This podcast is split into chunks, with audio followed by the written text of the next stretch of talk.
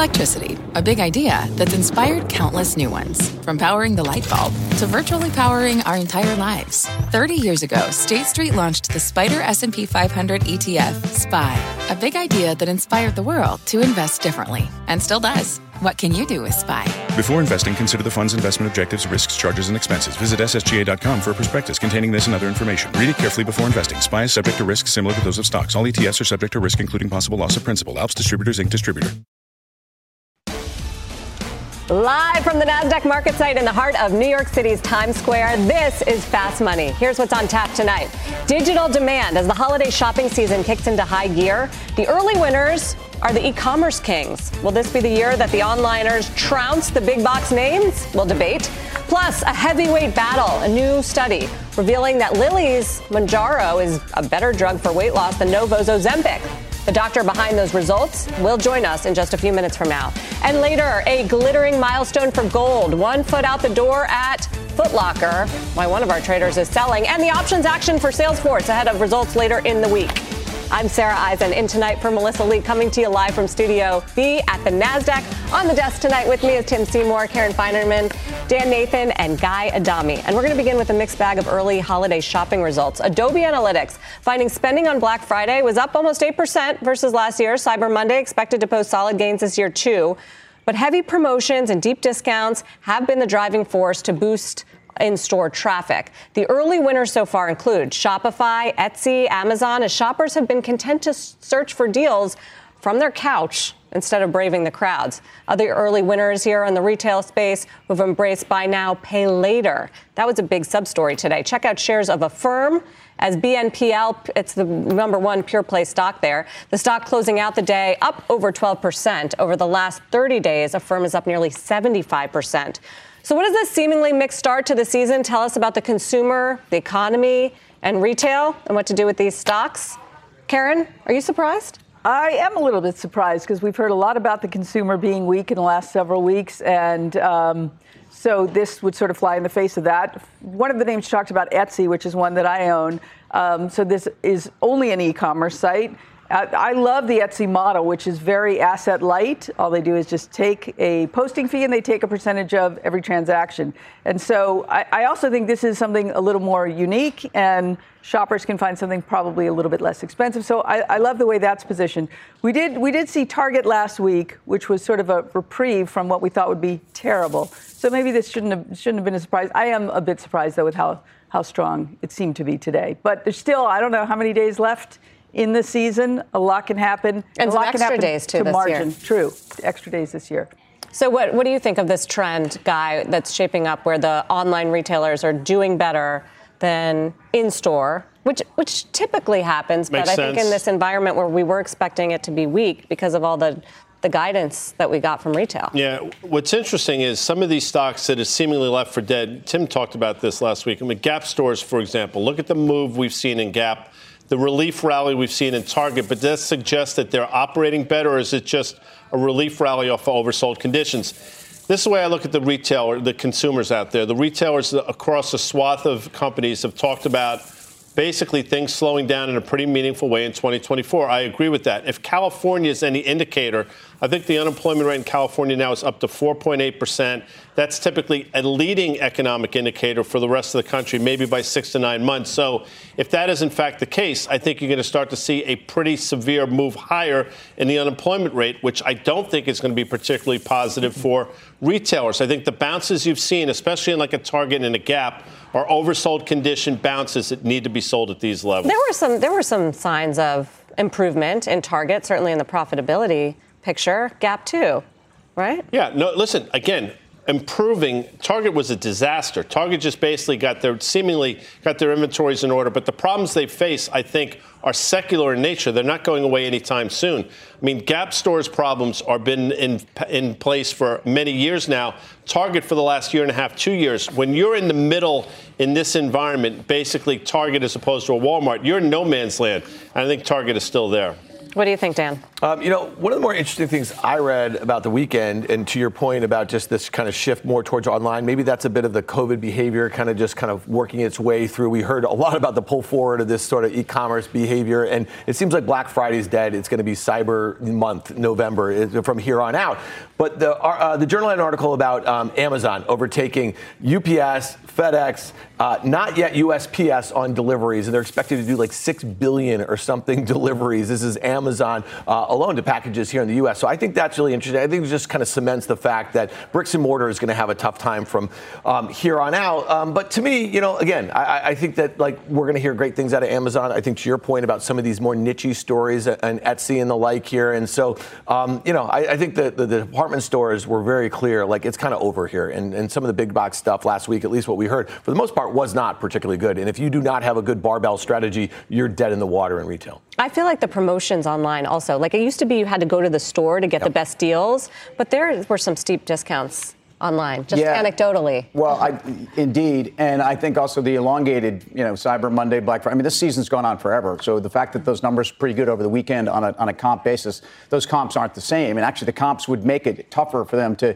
to hit those comps. I, Amazon, by the way, as a, as a stock, as a chart, um, that's a chart that's, you know, basically working off a multi-year base, and I think it's breaking out to the upside, and I think there's reasons for it, but I, I look across the, the, the retail space, and, and there's very different stories based upon segment. Uh, The, the Target versus Walmart spread has been working because Target was so bad. It wasn't that their numbers were so good. And and, and the, the, the trends that have been so good for, for Walmart are things, and as someone that's long Walmart and loves the company and loves the execution, uh, there's disinflation for sure. There may, in fact, be some deflation. And it gets back also just to the consumer this holiday period. I, I think I think a lot of the retailers are very resilient here. Um, and, and I think the consumer is cautious. As we've all said, Guy was pointing this out. You, you look at a basket of goods. Bloomberg had a couple quotes out this morning in terms of a basket, uh, one hundred twenty bucks, one hundred nineteen and a half dollars uh, buys you what one hundred bought you pre-COVID. The consumer feels this. Groceries are up twenty-five percent. I know gas is cheaper. There's no question this is translating into where the consumer is this holiday season. And then there's segments, and I'll just tease the segment because Karen's got some interesting stuff to say uh, later on in the show about a particular specialty retailer. I just think depending on the sector you're in, um, and where you sit, I mean, there's certain parts of, for example, athleisure and whatnot, I think you've pulled forward a lot.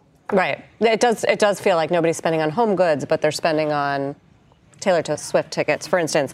Uh, guys, another potential p- way to play retail may be coming because C N B C now confirming that Shein, the major online retailer, has filed confidentially to go public. This was first reported by The Wall Street Journal. It could be one of the biggest I P Os in years. The last time Shein raised money in the private market got a valuation of sixty-six billion dollars, and that was down by a third from its prior valuation. Um, this is a company that they don't call themselves fast fashion. They like the on-demand fashion. They've totally changed the model and have captivated American consumers. Don't call them a Chinese company. They've well, been hard at work in, in Washington trying to convince everyone the manufacturing is done in China. The headquarters is in Singapore, and so is the C E O. The retail market is all over the globe. They don't sell in China, and they have a huge growing market in the U S. What do you think? Well, I think it has a lot to not like in that, okay, you can call it, you know, on demand, which is so different than fast fashion. I can't even begin to tell you how different it is. And you could say they're not a Chinese company, but okay, they seem to be. So those are two things right now that are fairly out of favor, right? We so we've seen... with the K-Web, and we've seen Alibaba, for example, just valuations just get cut, cut, cut beyond what any reasonable model should show they should trade at. However, here we are. So this is one that uh, I have to see the numbers, but I, I can't imagine I'll be gung-ho to mm. jump into this one. Um, I don't know. There's a lot. There's a lot to consider. There's a lot of uh, competition as well. Temu and it is one of the most valuable startups, though. It, when you think about Baba, we know that model. It really we got to know it as the, the, the Chinese Amazon, right, for all intents and purposes. But if you look on the flip side of that, look at Pinduoduo, the P D D. Okay, so a very unique retail model out of China. That stock is raging. I think it's at fifty-two week high. It's got one hundred fifty billion dollars market cap. They're expected to do twenty-eight billion dollars of sale, but uh, sales. But then you look at J D and you look at Baba on the flip side of the models that we know. And, and I say that, you know, Shen obviously is a very different model than those, and that's maybe why it will work. I don't know it well enough. I know you and Deirdre Bosa, you guys have been talking about it yeah. a lot for the last few months on C N B C, and I've taken a well, look at it. Well, there's a reason. It. it has more than three hundred thirty million customers yeah. around the globe. Yeah. I mean, it's really taken people by storm, and I think has revolutionized. They have this secret algorithm where you where someone orders. It's, it's kind of, they have designers that work on the clothes, but the algorithm helps sort of determine what consumers want based on what they're ordering. How do you think our regulatory body is going to like secret Chinese algorithms? in an it's not a Chinese algorithm. I know, but it is. Uh, you know what I mean? Like, I'm just saying, like, who knows? It's going to be messy. I think that consumers like five dollar skirts, and that's really what I think has been revolutionary. And they don't have any inventory, so. The, Guy, why are you, why are you smirking? No, I, I, why are you looking at me? No, I just, I'm just I, smiling because I'm happy. Sarah's pointing out it's some important th- you know, it's a Monday night, here. Rangers play. Tonight, she's right. I'll say this quickly. We got breaking news. What? We're jumping on it. Real quick, in terms of fundamentals, I think we've learned the hard way at times in Alibaba. Fundamentals don't matter. A lot of this is basically predicated on how these stocks trade. If the fundamentals mattered in a name like Alibaba, the stock would be, I think, almost twice where it's trading at now. So you can t- we can talk about fundamentals all you want, but in terms of these stocks, you have to actually understand how to trade them. And I'll say this quickly. Alibaba at seventy-seven, I think, is pretty interesting.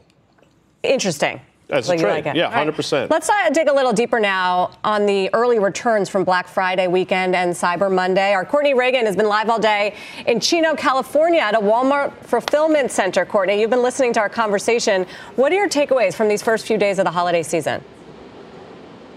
Yeah, you know, I think it is really interesting, the traction that we've seen online, especially what we heard out of a lot of the retailers for the third quarter, where many of them actually reported digital sales down year over year. In some cases, more so than the sales in store. I do think it's very interesting, the data that we've gotten from Sensormatic and Retail Next, which track uh, shopper traffic in store, and both said they were stronger than expected on Black Friday. So I think there's something to be said there. I was at a mall on Black Friday. I saw it sort of pick up all day long. I think it's just proven that the consumer is much stronger and still has dry powder than at least some executives were worried about for this first big weekend. But we do still have a very long season because of how early Thanksgiving fell. That being said, Walmart C F O John David Rainey kept talking about how he had gotten more cautious on the consumer because consumers were buying during these promotional events, but less so before and after, which makes a weekend like this really, really important. That being said, as you mentioned at the top of the show, Sarah, Adobe increasing their expectations for Cyber Monday today after what they heard over the weekend online. I talked to th- executives at third-party logistics companies, ShipBob and Radial, and they fulfill orders for a lot of these specialty retailers online, but also a lot of some of the big box retailers, and all of them said that they are really bullish on what's going on this season and so far today. Courtney, how indicative are Black Friday and Cyber Monday sales for the rest of the holiday season? Yeah, so it's a really important weekend. Uh, Adobe does think that this Thanksgiving to Cyber Monday period could make up about seventeen percent of the total online sales for the whole season. But what honestly ends up happening, Sarah, is you see this big bump now, and you sort of see this lull for a couple weeks.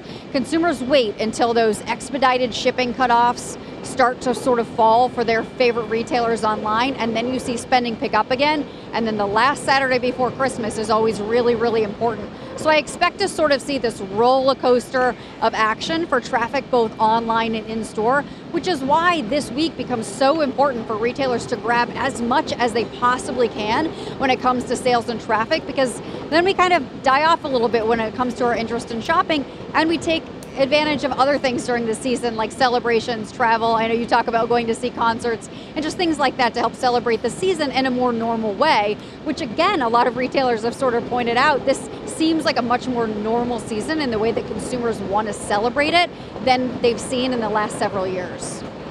Courtney, thank you. Just watching those packages zip by in the background. Courtney Reagan, maybe my the soccer nets that I ordered for my kids um, from Walmart are back there. Well, now, see, why so you say that? Yeah. If they're, they're watching, watching, they're not now watching. They know. They're not watching. How do you know this? Because they Okay, you don't know is the answer. Watch. They're more so squawking the street folks. Disappointing. Yeah, no, they're they're more. They they've been watching a lot of sports lately. Yeah. They can't. They can't. They were on C N B C on Does that? Friday. Hold on. Before we have time, does that mortify you, or does that make you happy? That I know they're watching not, sports. Yeah. It does not mortify me. It makes okay, me good. happy. No, it's good. They like. They, I'm gonna watch the Ranger game tonight. M S G Network. They watched the o'clock. Michigan game on Saturday. Yeah, they, they watched did. The Eagles. F one we stayed up late week. into overtime. They, F one is why I got into killer, it because my kids killer are. Killer doc that you did. Thank you very much. Way. Thank you. Yeah, that was all inspired by them. So let's let's trade this this retail story, which is important because we have to figure out what's going on with the consumer. It's not really clear. What do you think? I think the consumer is still there, though. I think we've had some headwinds, some tailwinds. So the headwinds are just talk of the consumer being under pressure. That's one. Um, the tailwinds definitely still employed, wages still going up, oil coming down. Those are all good things. And interest rates, of course. That's been a big thing. So maybe some of the retailers that have been really hurt, a Home Depot and a Lowe's, are starting to actually see a little bit of life as we see rates come down and the idea that, okay, maybe real estate will recover. Uh, the home, the Didn't home, get that in new home sales today. Uh, no, we yeah. didn't. Mm. But those stocks are doing better. Yes. And what was California unemployment? four point eight, I believe, was four point seven in September. I think it's four point eight now. And listen, I think the Fed would never acknowledge this, but they want the unemployment rate across the country somewhere between four point five and five percent. I think they're going to get what they wish for, and I don't think that's particularly bullish for the consumer. Well, stock. Especially if the consumer has got a job and we have record unemployment, and and and this is what you get from the consumer. I mean, it's not it's not a great stake or, or, or speak to. And just quickly on Affirm, because this whole thing that you've yeah. seen by now, I mean. Such a seller of that one. Again, take take take this rally you've seen from twelve to twenty-nine. If you think credit's getting better for the consumer, if you think this company, their funding base and their profitability, is, don't even call it a credit story. Call it a company that survived and basically was built, I think, off of free money. Um, that's a stock that's had a huge move, and I, I think you're fading that one. It has. A major Wall Street firm delivering its twenty twenty-four S and P five hundred forecast today. Wells Fargo Securities going with forty-six twenty-five. That's just seventy-five points from today's S and P five hundred close. Chris Harvey is behind the forecast. Chris is the firm's head of equity strategy. So you think the market does nothing next year? A whole lot of nothing. Why? Uh, why? Because if you look at things, right, it's really hard to get excited. If we have better growth, then the Fed doesn't do anything. If we have worse growth, then numbers are going to come down. The Fed will eventually cut. The second half will be better, but the first half is going to be really, really sloppy. So we just can't get excited about things. And, and the other issue is everyone's moved over to one side of the boat. Credit spreads are at all year, um, year-to-date tights. Equity market's up twenty percent. The VIX is at thirteen. Every time we've gone into a new year with the VIX at thirteen, we've seen spikes. We've seen the equity market pull back. And, and it's just not a great setup into twenty twenty-four.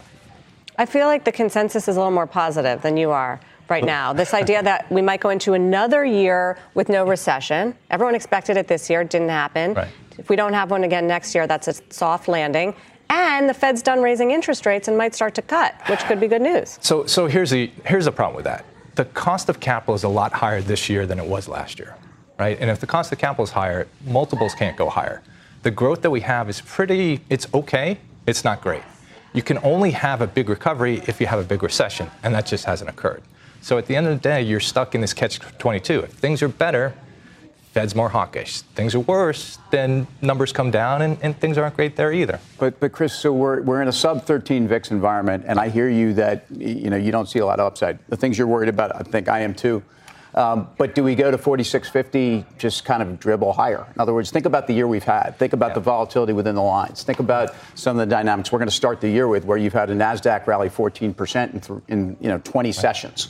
Um, just kind of curious how you see, because I think a lot of people, especially with the broader and a more constructive potentially rates environment to invest in from an asset allocation perspective, that wouldn't be terrible um, if it was a nice, smooth, calm road.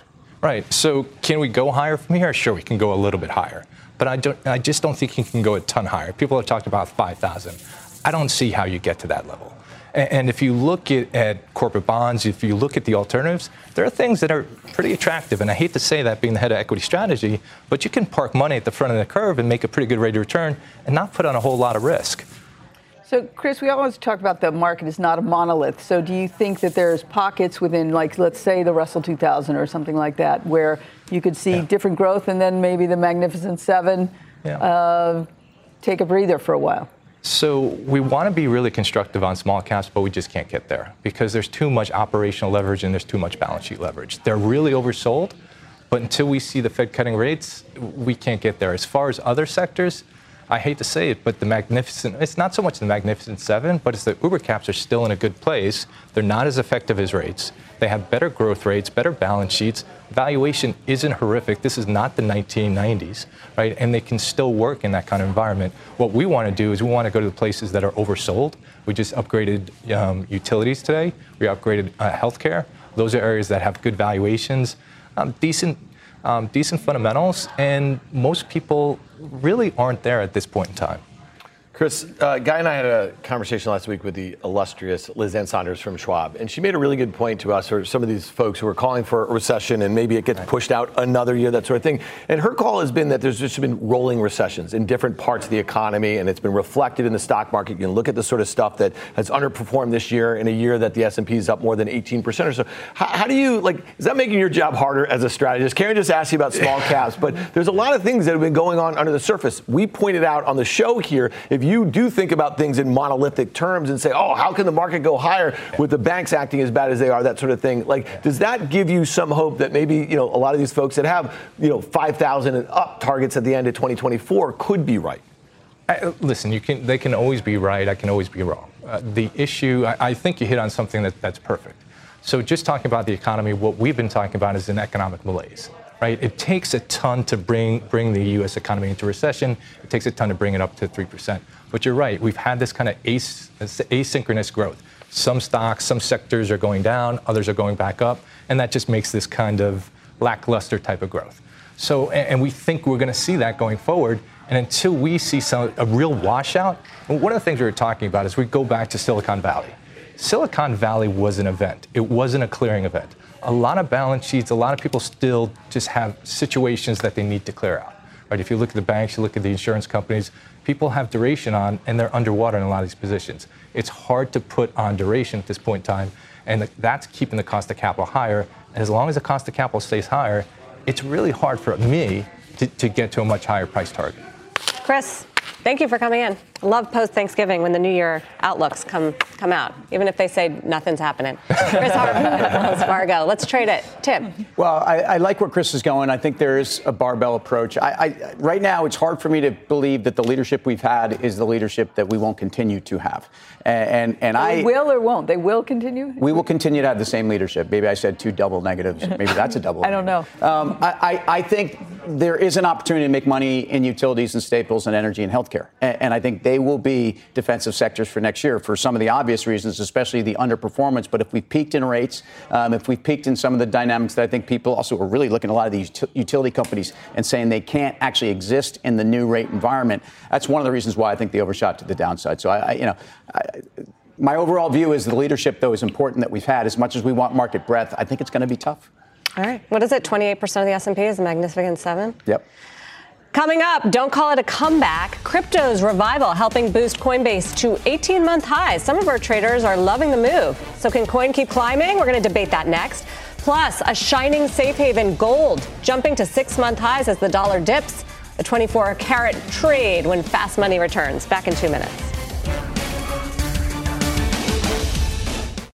Edward Jones, who knows that just like life, financial planning isn't only about long-term goals. It's about the moments big and small along the way. And when it comes to achieving everyday financial goals, Edward Jones works hard to connect you with someone you can trust professionally and personally. That's why they created their free financial advisor matching tool to help you find a financial advisor in your community. When you take the quiz and get your matches, don't expect just a list of resumes. You'll also see each financial advisor's story and personal interests. And when it's time to meet for the first time, they'll focus on your story, asking questions to understand where you're headed and why. Because Edward Jones knows that at the end of the day, behind every financial goal is a life goal. And that's what really matters. To learn more and find your financial advisor partner, take the quiz at match dot edward jones dot com. What's on the horizon for financial markets? At P G I M, it's a question that over fourteen hundred investment professionals relentlessly research in pursuit of your long-term goals. Specialized across asset classes, but united in collaboration, our teams provide global and local expertise. Our investments shape tomorrow, today. Pursue your tomorrow with P G I M, a leading global asset manager. Welcome back to Fast Money. Look at Coinbase rallying to highs we haven't seen since May of last year. The crypto exchange platform popping almost four percent today. It's up almost seventy percent in the last month.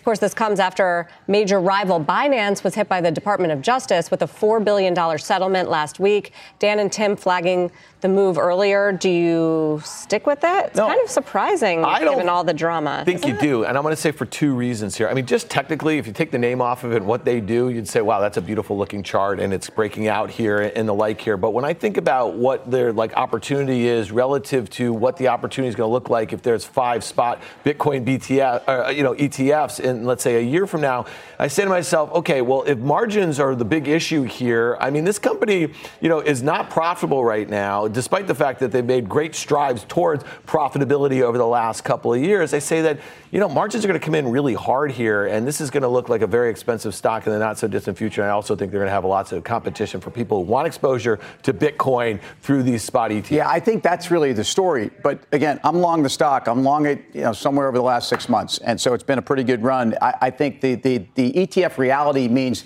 Bitcoin, unless you believe outside of, you know, Ethereum and, and Bitcoin are it going to be wide open, and it's a brand new frontier, which a lot of people thought a few years ago. That was why you wanted to own Coinbase in addition to those. Then I think Coinbase really is still in the pole position in terms of that leadership. They do have a business around custody. They do have a business around surveillance and like insight into what's going on. Are those Are those reasons to pay a big multiple for the stock? Probably not. Ask Bank of New York on, on what custody can do for you. But I, I do I do think that the E T Fs um, have inspired the move higher in Bitcoin, which inspires the move higher in Coinbase. We know the correlation. We know also the lag effect of Coinbase to Bitcoin. So um, after rallying thirty-two percent relative to Bitcoin over the last three weeks, after underperforming by fifty-four percent, I think there's a little more to go. But I think there's more to go in the short to medium term before we really even have to ask the questions about what's Coinbase's real future. But here's my question. If the whole premise, one of the bullish premises, that there's going to be increasing adoption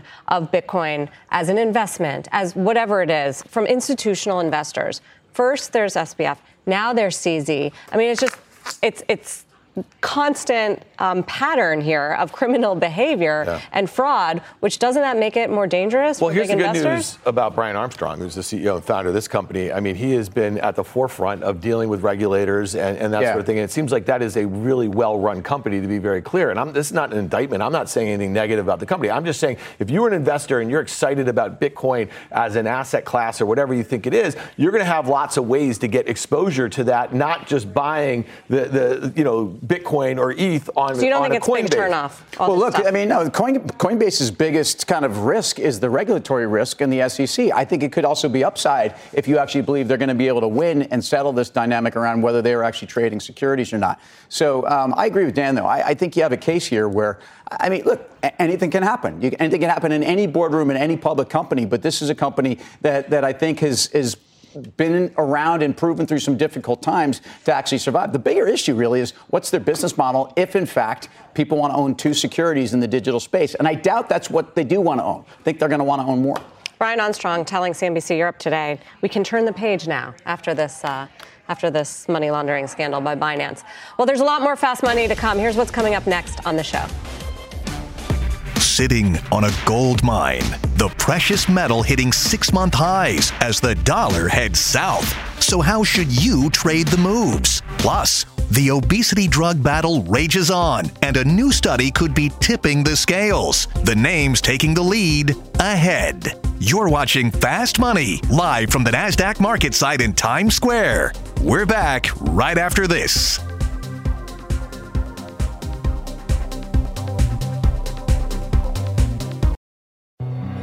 Hi, I'm Ben. I suffer from a condition called writer's block. It strikes when I'm at work. That's why I choose Canva Magic Write. It works fast, generating texts in seconds thanks to A I. Common side effects include increased productivity, compliments from coworkers, feelings of satisfaction. Now I can say bye-bye to writer's block. Ask your boss if Canva Magic Write is right for you at canva dot com, designed for work. Welcome back to Fast Money. Gold crossing back above the key two thousand dollars level today, hitting its highest level since mid-May as the U S dollar heads to a three-month low. Guy, you wanted to do this because I was here, right? one hundred percent, because I know this twerks you and amazing. You hate this gold thing.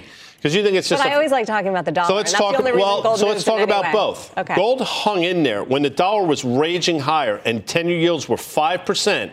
Historically, that's an environment where gold goes down in a significant way. It didn't happen. Why it not? held serve. Why not? Because gold's absolutely in play. Now you see rates coming down. Central banks continue to buy. In twenty twenty-two, they bought a record amount. They're buying the same amount this year. They're obviously seeing something. I've said this before. They're hedging their own ineptitude. And if the dollar continues to go lower, that t- that tailwind continues to be there.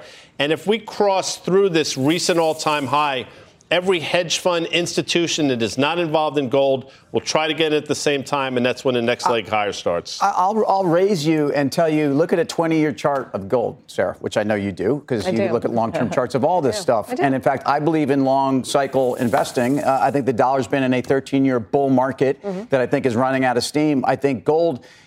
That twenty-year chart has done exactly what gold... Everyone's like, why isn't gold rallying? Because they have any reason, right, Karen? There was always a reason to buy gold. Yep. Good, bad, yeah, sideways. Right. The world is Inflation, scary. deflation, Michael. It's all good for gold. But, but gold's not supposed to go up twenty percent a year or, or thirty percent a year. I mean, granted, it's had those moments. I, I just think you look at a long-term chart of gold and you correlate that with the free money, the Q E, and the Fed gone crazy...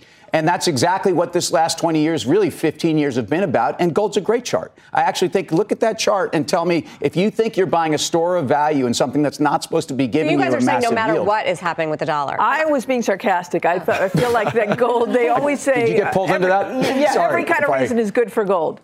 Yeah, and, and it's and, not always. And it's not. Right. I mean, gold just moves up when the dollar moves okay. down, and it's I moving down ask now you because a favor. yields are moving. On, Dollar's on, in a thirteen-year bull market, though. When and gold breaks out to the upside, and you're and it's a lead story on C N B C, I want you to invite Tim Seymour and G. Swizz here onto your show to wax I'm not poetic. Saying I'm just saying that you have to have dollar weakness for gold to not necessarily, breaking. but I, I. What do we I have now? We have dollar weakness, we but isn't the U S still in better shape than the rest of the world? Isn't the dollar within three percent of all-time highs?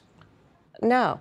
All-time highs on this recent run, one ten on the Dixie? Dollar, dollar's had some significant weakness here over the last few months. It's had some significant weakness, but the point is the dollar's been in a bull market largely, and certainly from May of twenty-one to where we are and now, dollar's okay, up twenty percent. Gold's saying. done great. Um, twenty fifty-five is the level. We've hit it three times in the last year and a half. So, you know, it's nice to see it at two thousand. It's a symbolic number, but the breakout above twenty fifty-five is when I think you start to, to get excited. All right. The men like gold. When we come back, we and she said, by the way, she did. She basically said she's inviting us on to talk about gold. I know she did. We're on. When it breaks out to new developments, front page, front cover of C N B C dot com. uh, new developments in the weight loss drug race. A new study pointing to a clear standout in the obesity battle. One of the authors joins us next to lay out which name is the heavier hitter. Plus, talk about getting kicked while you're down. Foot Locker. Huh, lower after an analyst downgrade, and one of our traders has one foot out the door mm. ahead of earnings. Mm. More on that when Fast Money returns. Missed a moment of Fast? Catch us anytime on the go. Follow the Fast Money podcast. We're back right after this.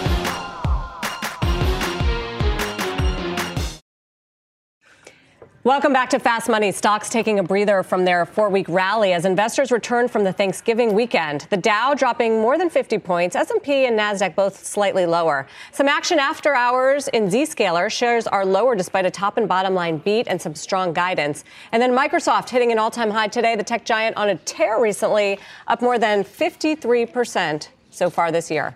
Meantime, a real-world study of eighteen thousand patients showing Eli Lilly's Mounjaro is up to three times more effective for weight loss in overweight and obese adults when compared to Novo Nordisk's Ozempic.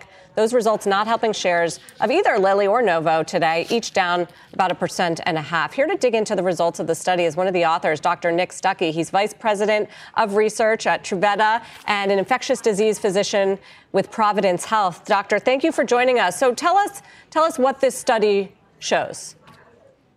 Yeah, thanks, Sarah. Thanks for having me. Um, this study is really out ahead of the randomized controlled trials, um, comparing um, the effectiveness of Mounjaro versus Ozempic in overweight and obesity. And so what we showed was using um, patient data from patients that are out there receiving this drug on label or off label, um, we're able to show that uh, Mounjaro is quite a bit more effective than Ozempic. And um, what we see, like specific stats, um, those that achieve fifteen percent weight loss are three times more likely to be on Mounjaro versus Ozempic. So that's a kind of the high level finding. Um, we also see that over time, three, six, and twelve months, that the the um, benefit of Mounjaro is actually increased. So more likely to achieve greater weight loss even farther out at farther out time points.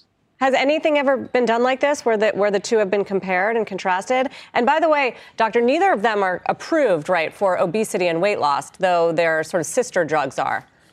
That's exactly right. So those are really a few really good call outs. Um, first of all, the randomized controlled trial is underway and will be, you know, it's expected in maybe six months to a year. So um, that's one benefit here. We are looking at the diabetes dosage of these two drugs. And so you're right that um, the obesity dosage will be higher, but really um, able to look at what we would expect to see when that randomized control trial comes out um, in you know the, the coming year.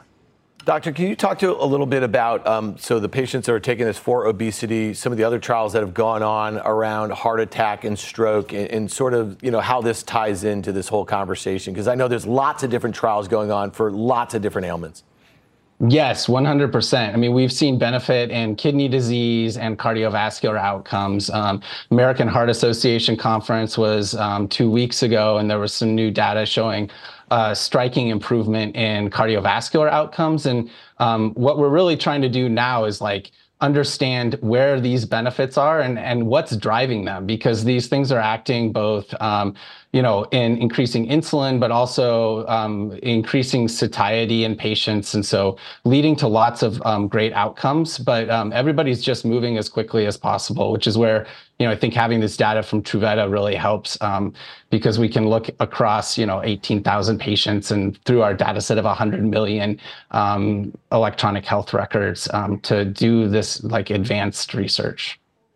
Doctor Stuckey, it's Karen Feinerman. Thanks for being on. So it says yeah, that it, the Mounjaro patients were three times as likely to lose fifteen percent of their body weight Um, versus the competitor. And does that mean exactly ten percent versus thirty percent of the people who were able to lose fifteen percent of their body weight? Or what, what were those underlying numbers?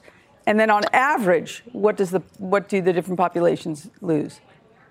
Yeah, so good. So it's really about uh, the time base. So, you know, going out a year is where we see the most commonly see that fifteen percent weight loss.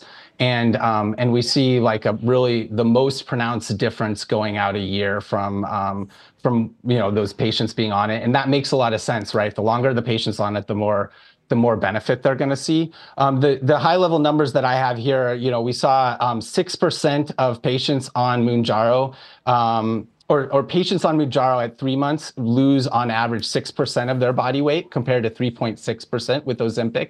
And then going out twelve months, it's fifteen point two percent for Mounjaro versus eight percent for Ozempic. So that should give you an idea of, of some of those average numbers.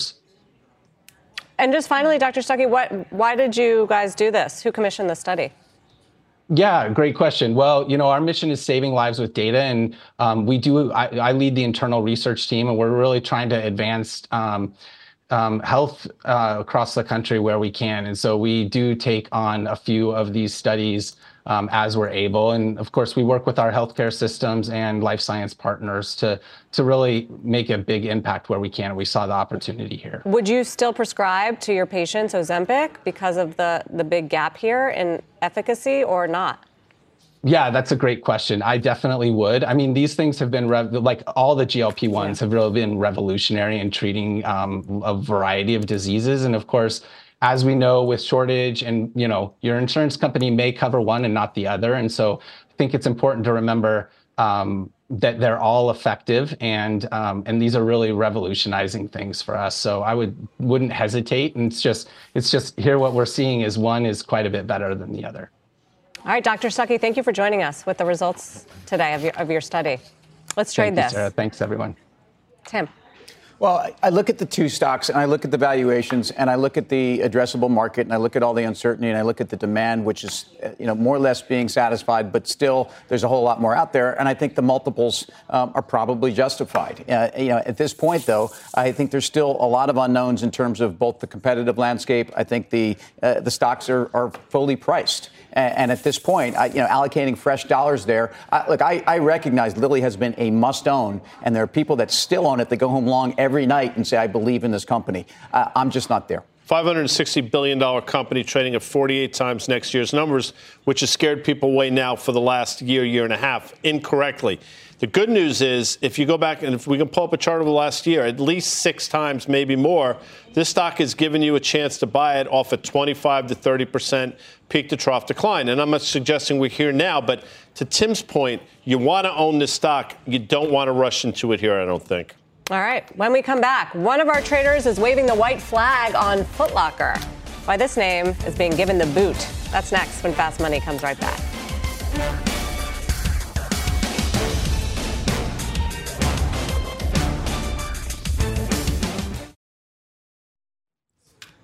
Welcome back to Fast Money. Booted.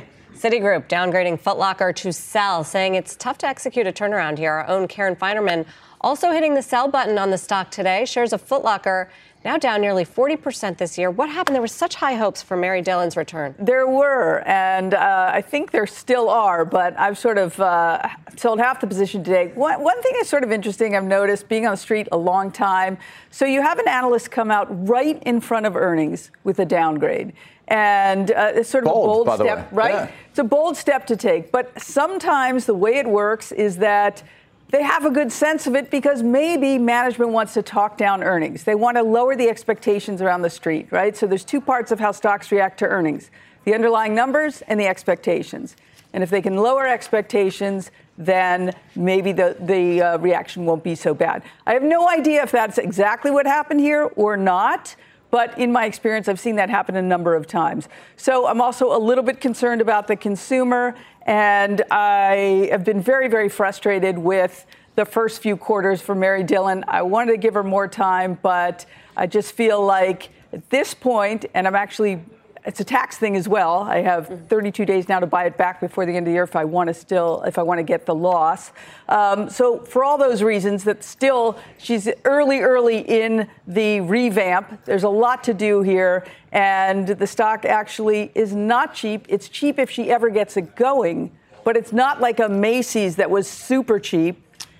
Even on, you know, uh, low expectations was super cheap. This is expensive on on l- probably low expectations. So for those reasons, I sold half. I'm thinking about what to do with the other half. It's been disappointing. I had a lot of high hopes for Mary Dillon. I think she's a, a, a great, um, you know. Did good things at Ulta. Fantastic things at Ulta, which I am long. Um, and it, it's really been disappointing. We've known about the Nike relationship for a long time, that that's changing. And they seem to have um, been slow to... I mean, they do have On, they do have Hoka, all of that, but uh, they're in the middle of this giant revamp, and she's making these big superstores, and that's spending a lot of money. Um, so I don't know. I had to just, one foot is out the door, and I'm wavering on the other foot. That's, by the way, I think that's really interesting what she's doing. And and a lot of people, if they're down in a position, try to wait for that day. I just wanted to get back to X. The fact that you're doing what you're doing, I think, makes a lot of sense. Um, Citibank, in their note, talked about Mary Dillon. They said, actually, the difference between Ulta and Foot Locker may be that the relationship with the brands that work so well at Ulta may not be the same relationship. And again, they have, you know, they have, uh, we know about Nike, uh, we know about the dynamics here, but um, I think Athletic is also very pressured here. Yeah, well, they had a good run, and certainly in COVID. When we come back, that'd be a good study, by the way, to look at the analyst actions right before earnings to see yes. how accurate they are, the sell rating. Get Kensho to do it. Kensho. Does he still work at the network? Hey, generative A I can do it. ChatGPT can do it. Ready, set, report. We've got a slew, speaking of tech and retail names on deck to release earnings this week. Our Mike Coe joins us with the options action next. More Fast Money in two minutes.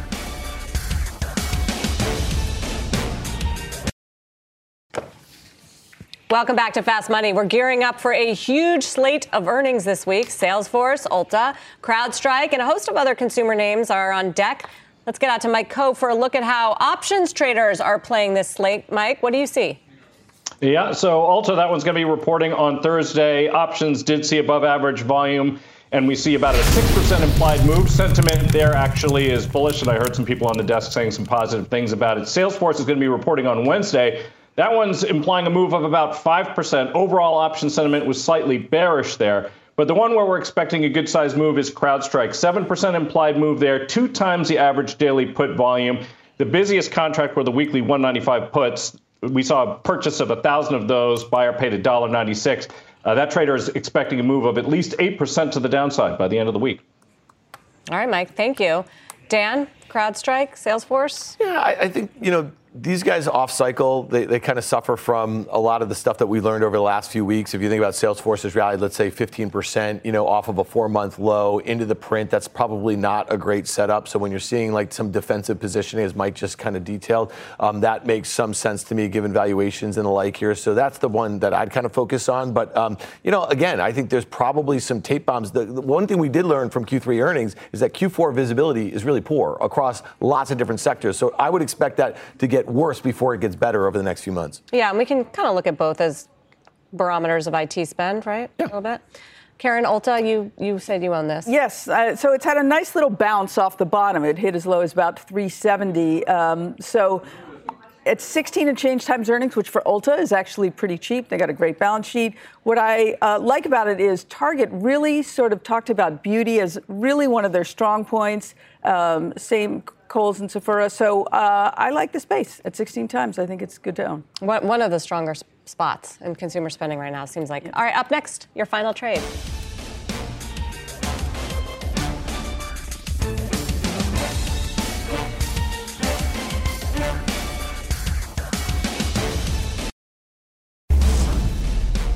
It is time for the final trade. Let's go around the horn. Tim.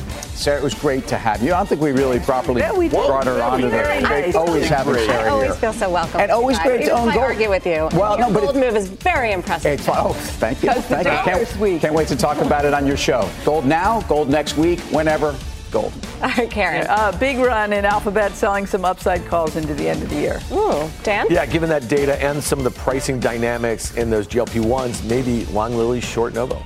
Uh, I'll stay in the Tim Seymour camp, but I'll go a little silver for you there. P A A S, Sarah. All right. Thank Sarah. you. Thank you guys for having me. Thanks for Thanks watching for Fast Money. Here. Always fun. Mad Money with Jim Cramer starts right now. All opinions expressed by the Fast Money participants are solely their opinions and do not reflect the opinions of C N B C, N B C Universal, their parent company or affiliates, and may have been previously disseminated by them on television, radio, internet, or another medium. You should not treat any opinion expressed on this podcast as a specific inducement to make a particular investment or follow a particular strategy, but only as an expression of an opinion. Such opinions are based upon information the Fast Money participants consider reliable, but neither C N B C nor its affiliates and or subsidiaries warrant its completeness or accuracy, and it should not be relied upon as such. To view the full Fast Money disclaimer, please visit cnbc.com forward slash Fast Money disclaimer. B P added more than seventy billion dollars to the U S economy in twenty twenty-two. Investments like acquiring America's largest biogas producer, Archaea Energy, and starting up new infrastructure in the Gulf of Mexico. It's and, not or. See what doing both means for energy nationwide at bp.com slash investing in America.